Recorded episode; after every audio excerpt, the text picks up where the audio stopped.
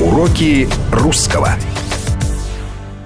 Ну и, наконец, пришел тот час, когда я могу с огромным удовольствием приветствовать в нашей студии доктора филологических наук, профессора Государственного института русского языка имени Пушкина Владимира Анушкин. Владимир Иванович, здравствуйте. Здравствуйте. Я с не меньшим удовольствием сижу опять в вашей студии. Вы, как, как обычно, подготовились, спасибо вам большое, да, и есть все-таки некоторые планы, но, но вот а, в, в, в том, что, что вы э, мне предоставили. Я читаю посвящение праздникам, угу. и один из них действительно вот буквально на пороге. Я боюсь, что мы до 24 мая мы с вами... Мы с вами сейчас в экваторе, я так это назвал, да. между 9 мая, День Победы, и между 24 мая, День э, святых Кирилла и Мефодий, День славянской письменности и культуры. Действительно, в известном смысле это такие рэперные точки для, э, для нашей страны откуда есть быть, что вот пошла, да, пошел да. язык и победа, которая закрепила право на существование и жизнь этого, в том да. числе и этого языка. Но вот смотрите, незадолго до нашей встречи а, прозвучало предложение бывшего ректора Санкт-Петербургского университета госпожи Вербицкой, ныне она возглавляет... Президента да. Российской академии образования, президента Международной ассоциации преподавателей русского языка и литературы. По поводу того, что, а, а может быть, стоит подумать, не начать ли в школе преподавание церковно-славянского языка. И поскольку это несколько дней назад случилось, то я уже услышал и прочитал вот э, такой, что ужас, ужас, совсем, что, что же она такое предлагает. А мне кажется как раз, а вспоминая опыт, ну, скажем, э, гимназий российских, где преподавали латынь и греческий, что вот это э, базовое хотя бы представление о языке первооснове, из которого, собственно, вырос язык русский, и не только русский. Это важная часть э, ну, культуры и э, образования даже современного человека. Вот смотрите, как интересно сейчас подается информация. Э, дело в том, что я был свидетелем и стоял рядом с Людмилой Алексеевной, когда она произнесла эту весьма гипотетическую фразу о том, что неплохо было бы церковно-славянский язык ввести в школу. Это случилось на представлении в храме Христа Спасителя э, большого словаря церковно-славянского языка нового времени, том первый. Это будет грандиозная работа из 10 томов в будущем. А когда предыдущее издание было, кстати? Много-много-много, да, да, вот смотрите, лет назад, получается? Э, один из наиболее авторитетных словарей древнерусского языка – это словарь Измаила Ивановича Срезневского. Совершенно гениальный труд. Э, он был ректором э, Санкт-Петербургского университета, простите, деканом филологического факультета Санкт-Петербургского университета. Это э, наш крупнейший лексикограф по древнерусскому языку. Теперь наши ученые что делают? Словарь русского языка XI-XIV веков, словарь русского языка XI-XVII веков, необыкновенный словарь, который вышел уже, если не ошибаюсь, в 30 томах, и он продолжается, продолжается уже по последними буквами.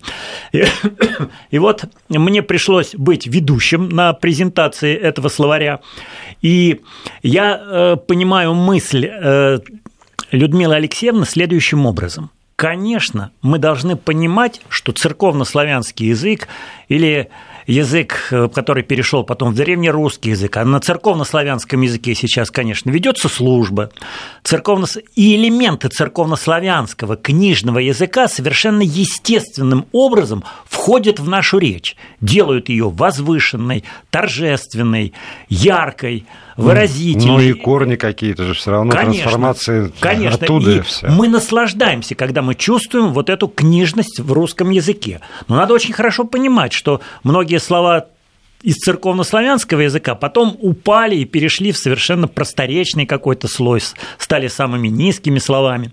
Так вот, конечно, элементы церковно-славянского, возвышенного языка должны входить в нашу речь. Потому что точно так же, как мы сейчас можем поставить вопрос, нужен ли нам высокий стиль. И вот я анализировал вчера с русскими и иностранными студентами речь Владимира Владимировича Путина 9 э, мая на Красной площади и думал, вот что это такое, какой это стиль? Это высокий стиль или это нейтральный стиль? Не уводите разговор сразу туда. Давайте мы тут постепенно. Я не, не, мысль моя не успевает за вами, между прочим. Я хочу договорить про... про Элементы про, церковно-славянского про, языка. Про языки. Потому что вот я вам объясню мотивировку мою. Почему мне это предложение кажется вполне заслуживающим внимания. Потому что, помимо всего прочего, вот чисто академических резонов. Есть еще резоны, которые сегодня, мне кажется, имеют э, злободневное звучание.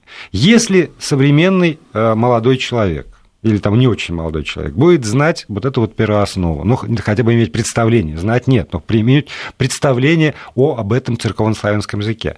Тогда современные славянские языки от э, там, балканских не знаю, украинский, белорусский, польский, а, русский, конечно же, вот вся эта огромная семья языков перестанут восприниматься как языки разные, чужеродные, когда появится вот э, ощущение общности этого всего, и можно будет кому-то, кому это языковой заинтересует, прослеживать вот видоизменения, как как переходят из одного в другой, как меняются, как взаимообогащаются, какой язык ушел дальше от первоосновы, а какой остался как раз ближе, а почему это происходит. И тогда вот это то, о чем так много говорят, когда вот некий славянский мир должен осознать свою общность. С этого как раз, может быть, с этого и осознает.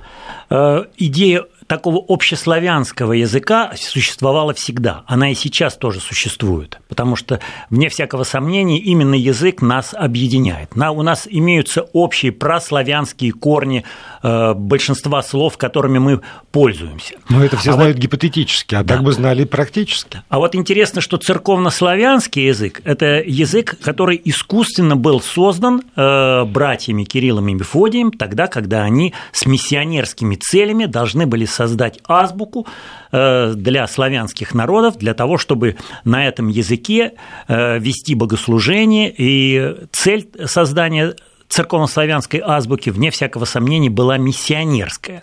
А затем, когда этот язык распространился на территории Чехии, Моравии, э, в Болгарии, и затем пришел к нам, вот мы имеем как бы две стихии, которые очень естественно входят в наш язык. Это стихия так называемая славянская и стихия русская. И мы э, даже наш язык в XVIII веке э, в словаре Академии Российской называли славяно-российским.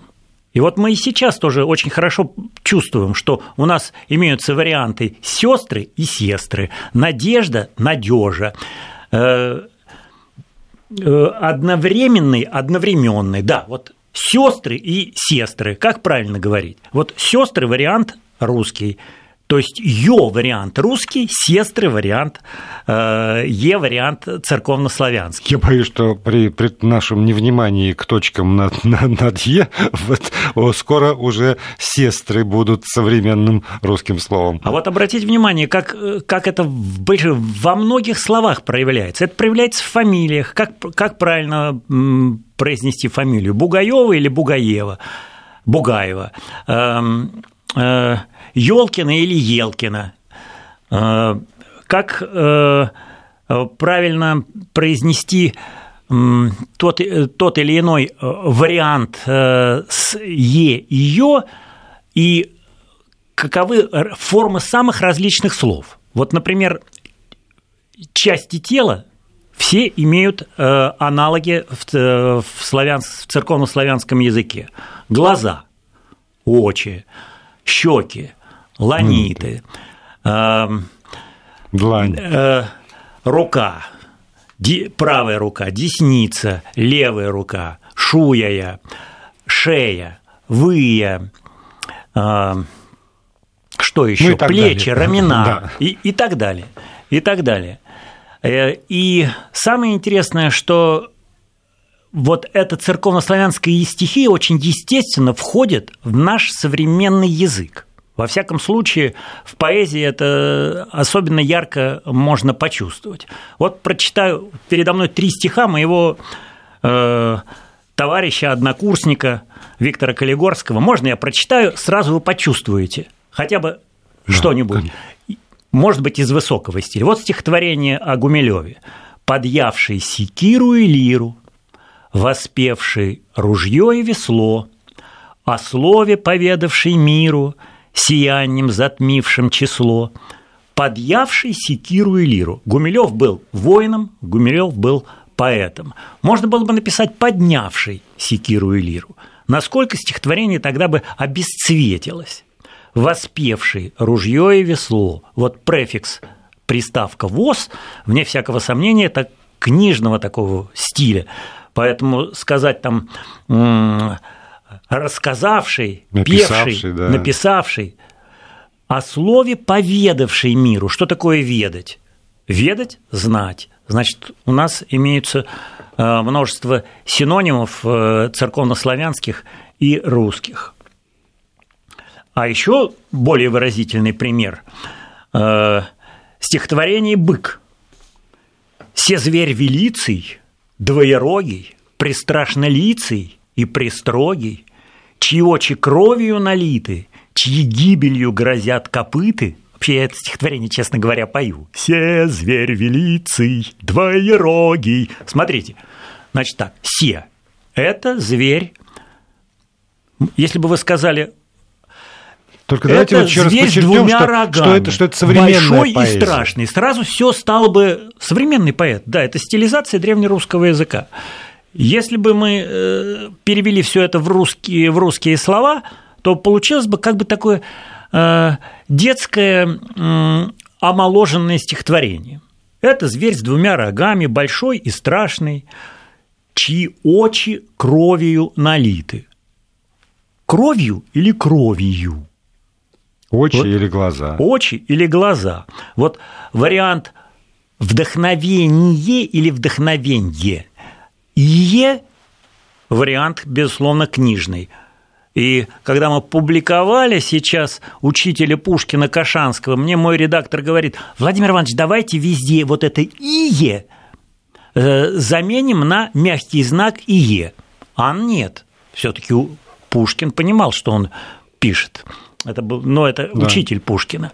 Значит, вот эти вещи мы, русские люди – слышащие и читающие ощущаем где-то вот на подкорковом уровне, но надо, это, надо чувствовать язык и надо наслаждаться вот этой красотой, ну возможностью перейти и да, высокий да, стиль. Ну, Владимир Ильич, для того, чтобы этот язык чувствовать, надо все-таки вот немножечко и знать. Потому, точно так же, как нужно чувствовать там классическую музыку, для этого надо немножечко знать. Давайте вступим Классическую в диалог. живопись немножечко знать. Мы вступим в диалог с, сразу после выпуска новостей Хорошо. со слушателями в том числе. Хорошо. Конечно же, Владимир Иванович Анушкин приготовил задание для вас, но э, вот объявлю его уже э, после того, как прозвучат новости. Владимир Анушкин остается в этой студии вместе со мной.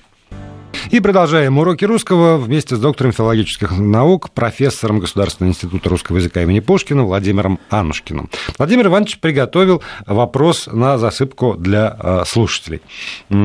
Как правильно, правильно сказать? Нет. Сказать. Нет, все-таки именно написать. Написать, да. Потому что сказать-то мы все скажем одинаково. Да, сказать мы скажем. А вот как написать?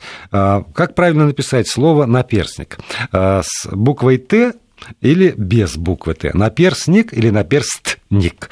Вот такое вот э, задание. Я скажу, как можно отвечать. Проще всего на смс-портале 5533 э, и выбрать э, из двух вариантов. Значит, Т1 – привычная форма голосования, 5533 Т1 – наперстник без буквы Т, и вариант 5533 Т2 с буквой Т – наперстник. Вот это то, что для тех, кто пользуется смс-ками голосование. Для тех, тех, у кого есть э, под рукой только Viber или WhatsApp, то э, можно написать это слово на номер 8 903 176 363 8 903 170 63 63. Это номер для ваших текстовых сообщений в программах Viber и WhatsApp. Ну, вот теперь, казалось, пояснить, Владимир Иванович, зачем вы к этому слову-то так? А, к этому слову привязались потому, что оно восходит, конечно, к церковнославянскому слову, к славянскому слову. А вот к какому, попробуйте догадаться. Вообще-то догадаться довольно просто. Э, но для этого надо знать, к какому же слову восходит.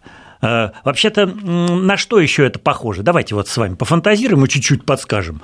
Э, вообще-то похоже на наперсток, да? Не сильно. Не сильно мы подсказали? Не сильно. Поехали дальше, Владимир. Значит, вот смотрите... если, если вы знаете, какому слову восходит наперстник, напишите, потому что ну, если я сейчас начну думать сам, то тогда я боюсь не услежу за следующим полетом мысли. Владимир Иванович, помогите мне, напишите либо на смс-портал, либо в WhatsApp или Viber, а, откуда это слово. Потому а... что чует мое сердце, что с наперстком вы вот явно сбиваете людей. Специально сбиваю, конечно, конечно. Но, но народ у нас хитрый, и он да. найдет правильный ответ. Хорошо, давайте дадим возможность поголосовать. Напомню, 5533Т1 на перстник, 5533Т2 на перстник с буквой Т. И вернемся к буквам, и вернемся именно к обучению. Если вы знаете всякие... Э, э, э, словарь, всякая азбука построена, конечно, по буквам. И когда мы обучаем наших деток грамоте, то мы им даем всякие стихи на ту или иную букву. На букву А, на букву Б. И оказывается, эта традиция восходит к XVII веку. И я э, мыслью улетаю в XVII век, где по букварю Кориона Истомина обучался юный царь Петр I, и Корион Истомин, этот букварь, кстати, издан с, с такими же раскрашенными картинками. Э, и вот о букве К, Како, так она называлась, Виктор Калигорский написал следующее стихотворение. «Букваря премудрость всяк, алчущий познати, в письменах начальный знак должен так писать – в море жительствует кит, кипарис на суше, отрок разум твой да бдит, отверзай же уши. И дальше идут слова на букву «К». В колесницу громоздись, копием борися, на коне, как птица, мчись, спишь, ключом замкнися, вон корабль в волнах смотри, вон в дому корова, в праздник курицу вари, в будни кашу снова — Изгоняй из сердца вон помыслы греховны, Внемли колокола звон, зри врата церковны. Вот э, большое искусство написать стихотворение, стилизуя его под нашу книжную речь. И вне всякого сомнения мы испытываем наслаждение от того, что мы находим для нашей торжественной речи, а, кстати, вы очень часто, наверное, пользуетесь такими словами, поздравляя ваших родственников э, с днем свадьбы, с днем рождения, вот хочется что-нибудь возвышенное сказать, и вот вставишь такое словечко типа всяк алчущий познати. Букваря премудрость всяк алчущий. Что значит алкать? Боюсь, что вы, вы... слишком хорошо обо мне думаете. Я, я уже вот про алчущий уж точно не познати. Если алчущий... я взалкал чего-нибудь, то незнание а, вот, я взалкал. Чувствуете, дорогие слушатели, что Владимир-то он понимает, что взалкать означает воз возжелать. Да, вот возжелать, понимаю, а? да. В залкать у меня известно, чего я бы Обратите взалкал. внимание, всяк – краткая форма прилагательного. Вот тоже, если в речи употребляется краткая форма прилагательная, это стиль возвышенный. «Как вы милы», говорит э, как я скромен. Олимпиада Самсона в, в пьесе Островского Э, свои люди сочтемся. Не виноватая я, не виноватая, кричит э, в суде Катюша Маслова. Значит, какая ты красивая, ты Машка злая. Полная форма прилагательного, разговорная. Какая ты красивая сегодня как вы умны, как вы мудры. Хороши, как Ты пробудилась и преобразила да? вседневный человеческий словарь, и речь по горло полнозвучной силой наполнилась. Ну, хронометраж, понимаете? Я, я отслеживаю. Рука легка, взгляд высок, значит, краткая форма прилагательного. В сих вещах, в этих вещах начальный знак, а, может быть, там было слово в письменах. Письмена означает э, буквы. В море жительствует кит. Обратите внимание, жительствует, а не живет. Значит, суффикс «ств» – книжный суффикс, церковнославянский. Отрок «разум твой да бдит» бдит, то есть бодрствует. Вот это же совершенно необыкновенное есть примеры в поэзии XVIII века. Вот смотрите, есть слово «великолепный», да? А как вы думаете, в каком-нибудь XVIII веке были другие слова с этим словом? Велика... Великая лепота, то есть великая красота. Значит, это тоже все восходит у нас к древнему языку. И был глагол «великолепствовать» великолепствуя, вещаешь Божью славу, хваля Творца по всей земли, пишет Сумароков. А, а помните, а помните, как у Образцова в божественной комедии? А сейчас будем бдить, и ангелы буквы. Что? А, да, да, да. да. Вот, бдить. Вот. А как? Вот. Вы приводите сейчас замечательный пример, когда над э, высокими словами русский человек начинает иронизировать. Так в том-то и дело, что вот многие высокие слова у русского человека, который не терпит морализаторства, который не терпит ложного пафоса, многие слова перешли из самого высокого стиля в стиль самый низкий. Ну вот возьмем, например, э, глагол «жрать». Простите, что я так выразился. А ведь «жрати» – церковнославянское слово – Река ну, времен... Как, как, то даже оправдывает вот этот вот процесс. Река времен в своем стремлении, пишет Державин, это его последнее стихотворение, уносит все дела людей и топит в пропасти забвения народа, царства и царей. А если что и остается через звуки лиры и трубы, то вечности жерлом пожрется, и общий не уйдет судьбы. То есть будет, будет как бы съеден. пожрется? А вот интересно, мы не знаем, как пожрется или пожрется, говорил э, Гаврил Романович.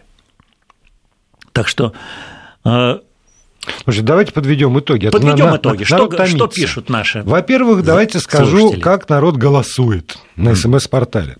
Значит, 53,85% проголосовавших проголосовали за вариант на перстник без буквы Т. А вот 46,15% проголосовали, соответственно, за вариант на перстник. А дальше во всех остальных ресурсах разворачивается отчаянный спор примерно в том же соотношении 50 да. на 40 или там 54 на 46 а, происхождение. Одни настойчиво говорят, что от слова перст, то есть палец, да. и слава да. богу, хотя бы, угу. хотя бы так, а остальные настаивают на том, что это перси, и это грудь. Вот. вот. А, но, подождите, прежде да. чем я скажу, там, объявим правильный, с вашей точки зрения, результат, я читаю толковый словарь Ушакова. Наперсник Наперстница. Любимец. Человек, пользующийся особым доверием благосклонности кого-либо, в скобках устар, наперстнику богов, не страшны, бури злые, приводит словарь образец. А, пример. Во-вторых, традиционное действующее лицо в драматических произведениях эпохи классицизма, друг доверенный главного героя. Это литературная форма. И, наконец, часть упряжи верховой лошади, скрещивающейся на груди ремни, из которых один идет вниз между передними ногами к подпруге. Никакого представления о том, как писать, не дает. А вот, например, такой четырехугольный нагрудник, пектораль в облачении первосвященника с 12 драгоценными камнями, образующими четыре ряда по три камня в каждом, из которых угу. были выгравлены названия 12 колен Израилевых. Вот это уже дает представление о том, как правильно писать. Потому что тогда, очевидно, перси, перс, на, Тогда, нагрудник. Да, на нагрудник, потому что перси по-церковно-славянски означает грудь. И человек, ну, как Иоанн, там, возложил голову на грудь его, вот да, действительно да, самый близкий да. наперстник, самый доверенный, тот, у да. кого есть право возложить голову на грудь его. Да. И э, наперстник тот, кто припадает к груди, тот, кого я держу на, на своей груди, как бы. Поэтому пишется без э, буквы Т, наперстник. А э, наперсток восходит к персту. персту. Да. Перст – это палец. А вот и теперь вот... все слова э, церковно-славянские. А нет, уже все, не буду задавать вопрос, потому что мы иначе не впишемся с, с, с вашим ответом в отведенные временные рамки. Я благодарю всех, кто принял участие в этом опросе, голосовании. Думаю, что было любопытно. Может быть, это не последнее задание сегодня. Сейчас, пока будет пауза, э, я еще попытаю Владимира Ивановича, может, что-нибудь он еще заготовил. Mm-hmm. Не сомневаюсь в том, что есть. Mm-hmm. Мы продолжим разговор о русском языке сразу после э, необходимого необходимо нам свидетельств и информации. Уроки русского.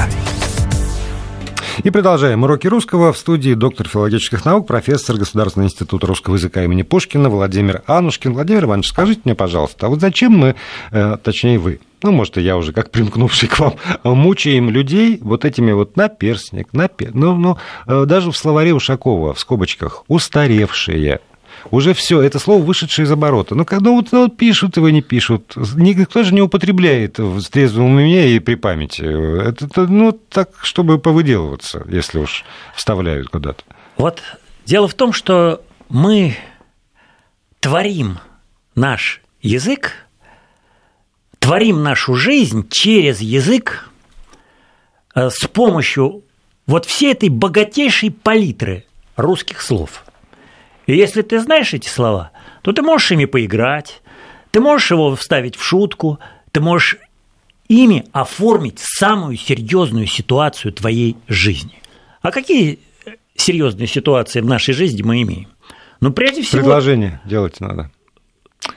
Некоторые даже несколько раз делают. Да, Я некоторые даже несколько раз делают. А, если вы почитаете пьесу Чехова «Три сестры», вы увидите, как там торжественно объясняются в любви.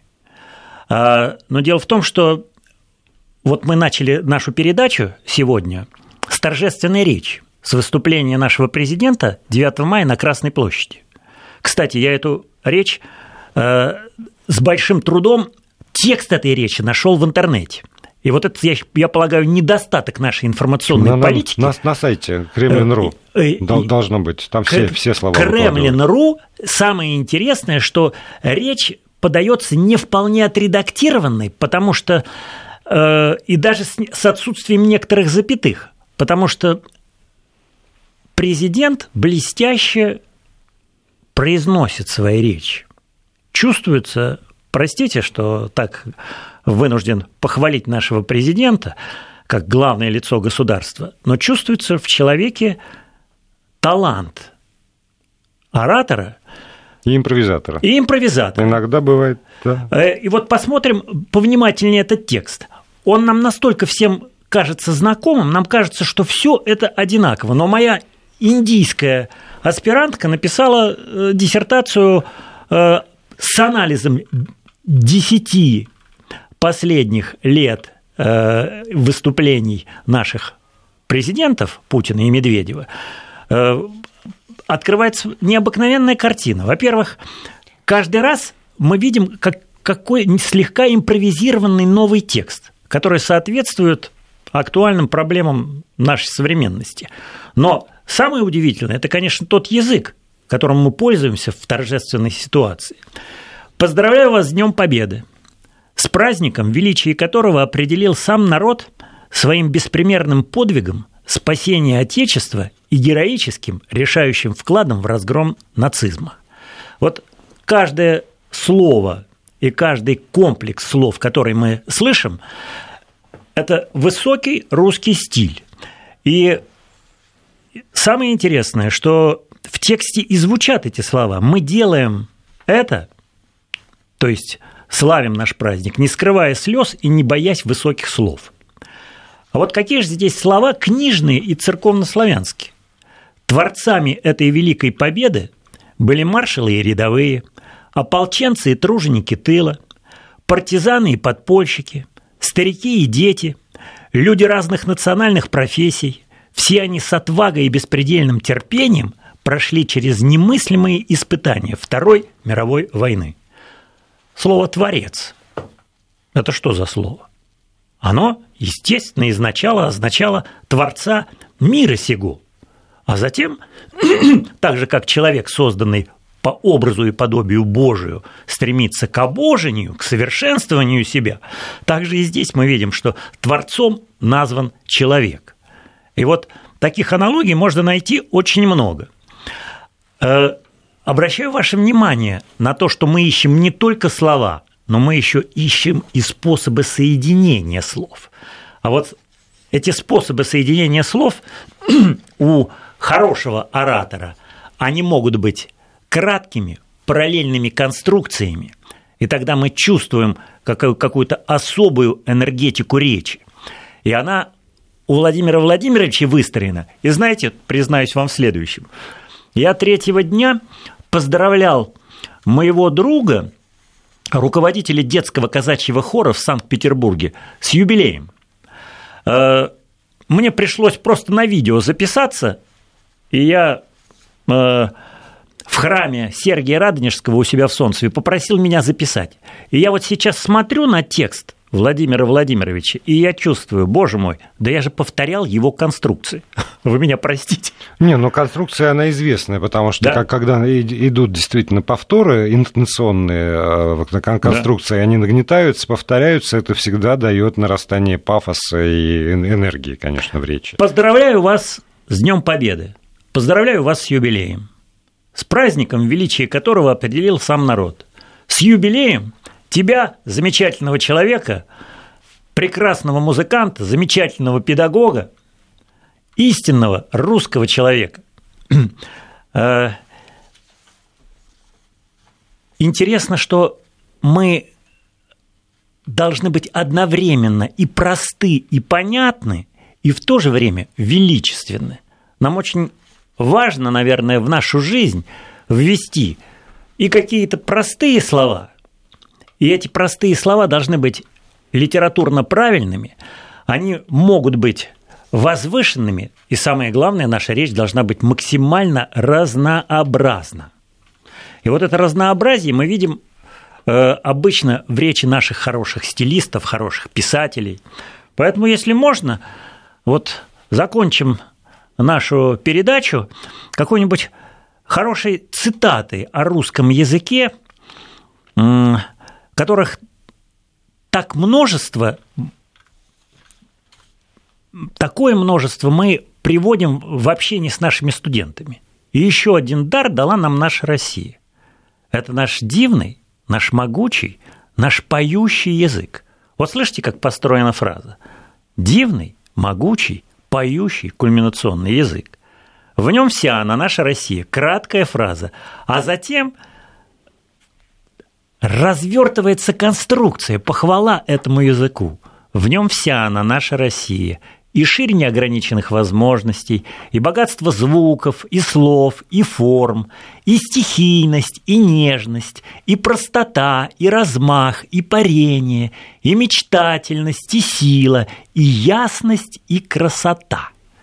Все доступно нашему языку – знаете, вот если бы у нас с вами еще осталось время, я бы предложил слушателям проголосовать такой вопрос. Как вы считаете, а, ну, так отвлекусь, некоторые предыстории. Все-таки высокий стиль до того, как, значит, Геймон пришел и все пошло прахом, а, он был прерогативой совершенно определенного слоя общества. Сословия даже, там, пары сословий, не более того. Э, аристократия и священнослужители. Сегодня нужен ли высокий стиль всем? Или это прерогатива исключительно президента, ну и еще там, не знаю, и патриарха. Дорогой мой... или, или нет. Вот я говорю, что если бы у нас с вами еще было хотя бы там 3-4 минуты, но их нет, я бы этот вопрос Вообще... предложил слушателям. И предлагаю всем просто подумать для себя, потому что действительно важный вопрос. А мне лично этот высокий стиль нужен или нет? А вам, Владимир Иванович, я говорю только спасибо сегодня. И до следующих встреч. Вы угадали вопрос который я готовил к началу нашей передачи. Два Владимира мыслят идентично. Все, спасибо, спасибо вам. Пока. Уроки русского.